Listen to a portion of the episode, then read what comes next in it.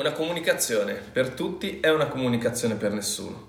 Se leggi i nostri articoli, i nostri contenuti, guardi i nostri video o hai partecipato a qualcuno dei nostri eventi digitali o hai avuto a che fare direttamente con me, sai che ripeto spesso questa frase e credo fortemente che questa frase sia il punto di partenza per poter dare uno sprint e migliorare quella che è la comunicazione di un centro fitness. Io sono Luca Savernini, marketing tutor di Wellink, società partner di Technogym e oggi voglio proprio parlarti in questo articolo o in questo video di buyer personas e come possono rendere la comunicazione del tuo centro molto più efficace. Scopriremo quindi che cos'è una buyer personas, eh, quali sono le caratteristiche che la rendono così importante eh, e perché quindi è importante definirne una e come fare a ottenerle, quindi come fare a definirle. Sembrerà tutto magari un po' confuso, un po' complicato, ma eh, stai tranquillo che alla fine di questo video riuscirai a comprenderlo meglio e grazie al documento che abbiamo, che abbiamo creato, che potrai scaricare gratuitamente all'interno dell'articolo del nostro magazine, eh, potrai anche costruirne una, due o tre effettivamente riferite al tuo centro o al tuo servizio di, di fitness. Ora, partiamo dal principio. Che cos'è una buyer persona? La buyer persona non è altro che l'identikit di un'entità astratta, l'identikit di un cliente tipo, eh, quindi la rappresentazione appunto astratta di eh, un cliente ideale che viene basata su dei dati qualitativi e quantitativi. Questi dati come facciamo a ottenerli, a prenderli? Ci sono tre modi fondamentalmente. Possono essere tratti da quello che sono i desiderata dell'imprenditore, quindi io Luca desidero aprire un business eh, nel mondo del fitness, decido quali sono i miei parametri, quali sono i miei canoni e stabilisco chi, quindi chi è il mio cliente tipo, che caratteristiche deve avere il mio cliente tipo.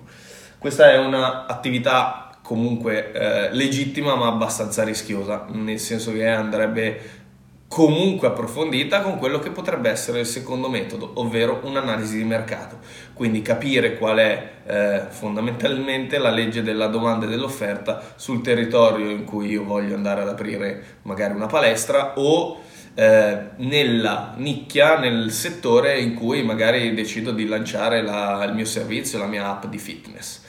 Eh,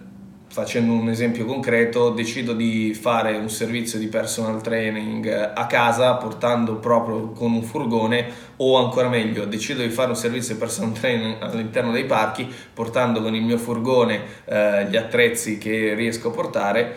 Bene, se siamo già in 50 persone a fare questo servizio, probabilmente non sarà eh, l'idea brillante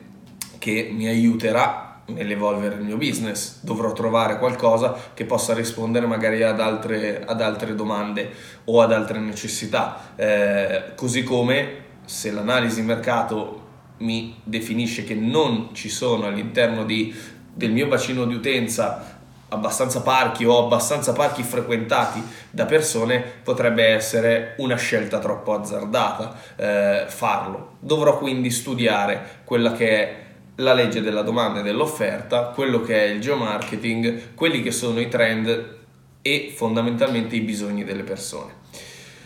L'ultimo aspetto che posso invece tenere in considerazione se sono un centro fitness già con uno storico, quindi già aperto, è quello di fare delle ricerche ottenute da uno studio su un database esistente, quindi su clienti che io già nel tempo ho acquisito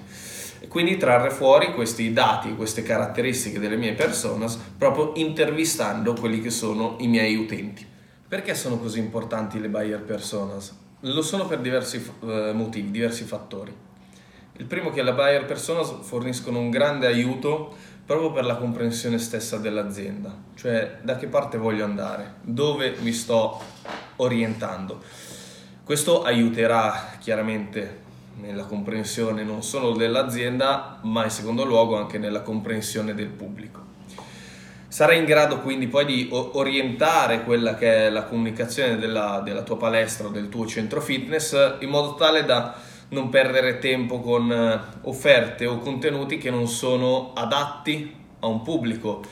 e andrai quindi a eliminare anche tutte quelle frizioni, tutte quelle ehm, componenti che ovattano quella che è la tua comunicazione, cercando quindi di parlare solo ed esclusivamente alle persone che interessano a te e che pensi possano essere interessate a quello che è il servizio o il prodotto di fitness che tu stai offrendo. Il vero vantaggio, eh, quindi il vantaggio principale, è quello di avere ben chiaro a chi mi sto rivolgendo, a chi si rivolge il mio prodotto o il mio servizio e quali sfumature eh, possono fare la differenza per posizionarmi sul mercato, o meglio posizionarmi sul territorio in questo caso, eh, diversificarsi da quella che è la mia concorrenza e come posso diventare un punto di riferimento eh, sul target specifico che io voglio andare a colpire. Per fare un esempio concreto, decido di aprire un'attività di fitness che possa essere fitness boutique, che possa essere un centro fitness o che possa voler diventare esclusivamente un personal trainer, ma lo faccio in che modo? Definendo alla base quali sono il, qual è il mio macro target di persone e poi andando a specificare e ad approfondire quelli che ne sono i tratti caratteriali. Torniamo all'esempio, definire quindi ad esempio se gli iscritti sono mm, uomini o donne, banalmente principalmente uomini o principalmente donne. Questo sui personal trainer, ad esempio, è una leva molto molto vantaggiosa perché gli orienta nel far capire che possono risolvere in maniera più specifica e magari anche più professionale nella testa degli utenti determinate specifiche. Se ragioniamo sulla donna, potrebbe risolvere molto di più il problema del gluteo sodo o della pancia piatta o della retenzione idrica è più orientato alla performance o è più orientato all'intrattenimento? Ad esempio il mio centro fitness. Eh, gli iscritti al club saranno più o meno giovani? Queste sembrano tutte banalità proprio perché dal momento in cui parliamo di fitness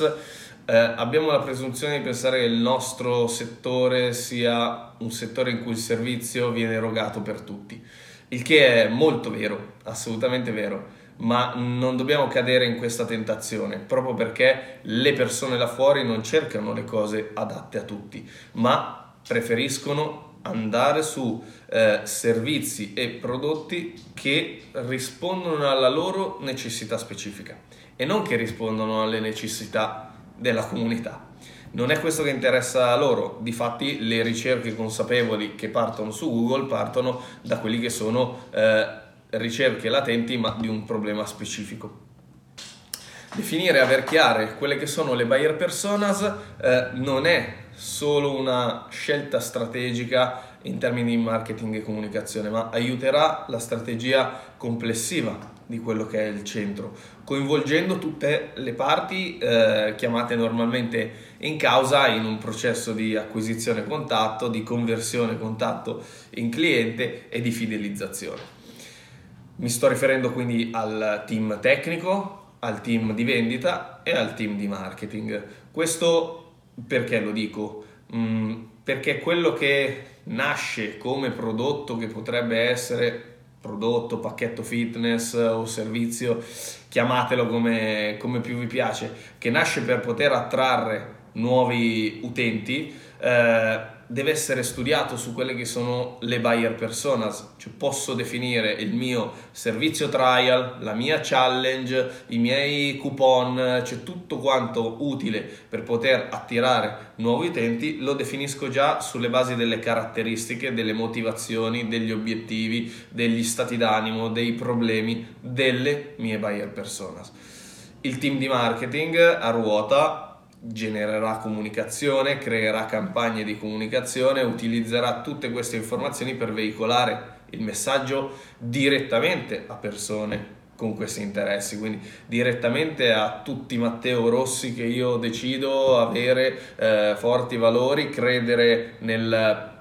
nel lavoro duro, eh, nella concentrazione perché amano la performance e misurano il risultato di quello che ottengono solamente in base ai numeri. Quindi saprò che se riesco a dare un miglioramento eh, cronometrico a chi va a correre, un miglioramento di quantità di chili sollevati a chi è amante dei pesi o un miglioramento in termini di centimetri quando si parla di salti in alto, saprò che avrò centrato l'obiettivo di quelle che sono le mie buyer personas perché hanno quelle caratteristiche che saranno totalmente diversi magari da Maria che sarà invece al contrario una persona che cerca intrattenimento in quello che fa, che misura la qualità del suo lavoro in stato d'animo, in sensazioni, in tempo trascorso di qualità con altre persone, in relazioni, in networking. Eh, quindi capite che parliamo proprio di due mondi diversi, due pianeti diversi e tutte queste caratteristiche a monte dovrò, eh, dovrò studiarle, dovrò metterle proprio nero su bianco. Infine c'è il team di vendita. Eh, è stato creato un prodotto, è stato veicolato, sono stati portati dei lead, vanno convertiti questi lead in utenti, in iscritti alla palestra il team di vendita, vendita saprà trarre beneficio da quelle che sono le caratteristiche che noi abbiamo studiato perché oltre agli obiettivi, i problemi di queste, eh, di queste persone, i valori, avremo anche studiato quali sono le loro possibili obiezioni, quali sono le loro paure. Hanno paura di fare investimenti a lungo termine non potendo poi avere la certezza che la loro voglia di frequentare eh, rimarrà per tutto il periodo, avranno mag- magari paura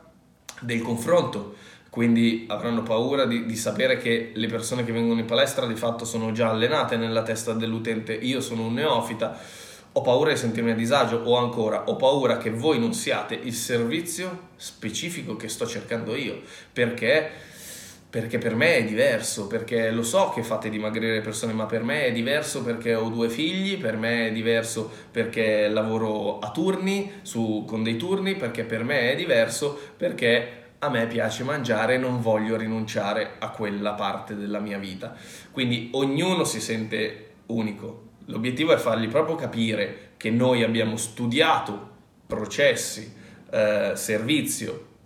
e comunicazione in base alla, alle sue unicità, che non sono effettivamente uniche, fanno parte di una comunità, ma perché ci sono persone che saranno simili a quella persona che in quel momento si trova davanti al venditore.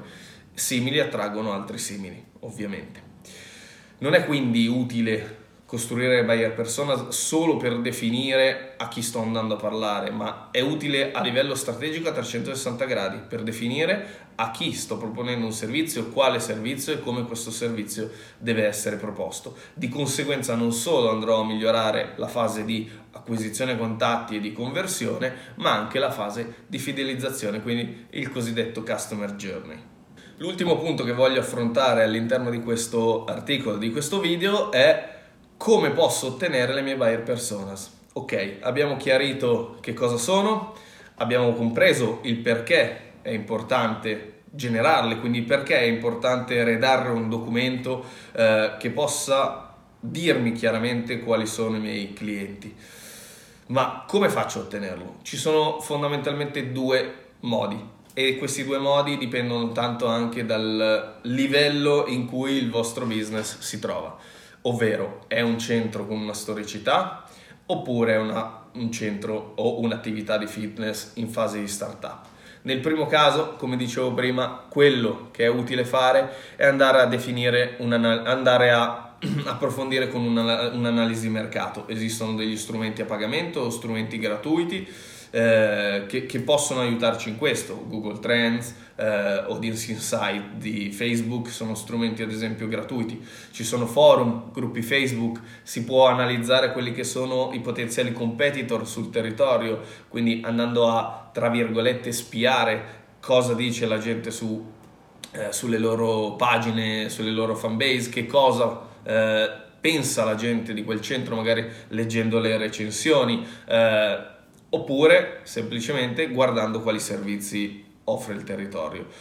Si può fare un'analisi di geomarketing dettagliata che mi dica quali sono i comportamenti delle persone nel territorio in cui voglio avviare le mie attività.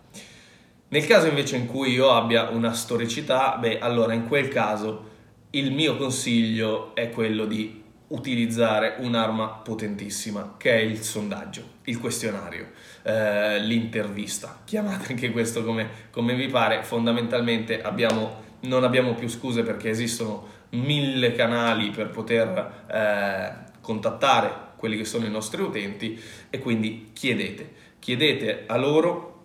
quali sono le motivazioni per cui hanno iniziato ad allenarsi, quali erano le loro più grandi paure, eh, come hanno superato queste paure, che cosa in loro ha fatto scattare la leva decisionale, l'approccio eh, l'approccio propositivo di un trainer, l'essere compresi, il, la moltitudine dei servizi, quindi quali sono state effettivamente tutte quelle cose che hanno fatto superare loro eh, gli scogli, come si sentono a distanza di X tempo da quando hanno eh, iniziato effettivamente a frequentare, che cosa potrebbe stimolarli diversamente, come loro misurano il loro risultato, quindi quello di cui parlavamo, di cui parlavamo prima. Non esiste un numero invece definito di quante buyer personas io debba avere all'interno del mio centro fitness o comunque io debba avere legato alla mia attività di fitness. Eh, il, è chiaro che più io sono specifico, il mio settore è specifico, più è di nicchia, eh, il mio servizio, scusate, è specifico di nicchia, posso permettermi di ridurre il numero di buyer personas. Potrei anche averne una sola di buyer personas. Se so che io sono un eh, personal trainer che offre un servizio outdoor, quindi esclusivamente all'aperto, correndo o nei parchi, a donne fra i 40 e i 50 anni che vogliono dimagrire. Questo è molto molto specifico e di conseguenza posso permettermi di costruire solo valori, opportunità, bisogni e paure di una sola buyer personas Sappiamo tutti che all'interno di un centro fitness non è possibile perché c'è una moltitudine di servizi. Quello che mi sento di consigliarvi è avere 3, massimo 4 buyer personas un po' basate e orientate su quelli che sono i servizi offerti all'interno del centro, quindi comunque, avere comunque un, un range di generalità abbastanza ampio per poi andare ad approfondire eventualmente basandoci su un servizio specifico che vogliamo lanciare, che vogliamo implementare o che ci rendiamo conto essere uno di quei servizi che ci porta eh, un elevato fatturato, quindi uno di quei servizi che è fortemente richiesto all'interno del, del mio centro. Ad ogni modo che il vostro sia un business in startup o che sia un centro con una storicità, si parte fondamentalmente da quelle che sono quattro domande uh, pillar che orienteranno proprio la costruzione delle vostre buyer personas. Queste quattro domande sono la prima, qual è il risultato finale che il mio pubblico si pone come obiettivo? E torniamo un po' all'esempio anche di prima, intrattenimento, performance, eh, mettere massa o dimagrimento, fare, frequentare classi musicali e divertirsi, oppure avere programmi specifici per eh, poter ottenere dei risultati anch'essi specifici.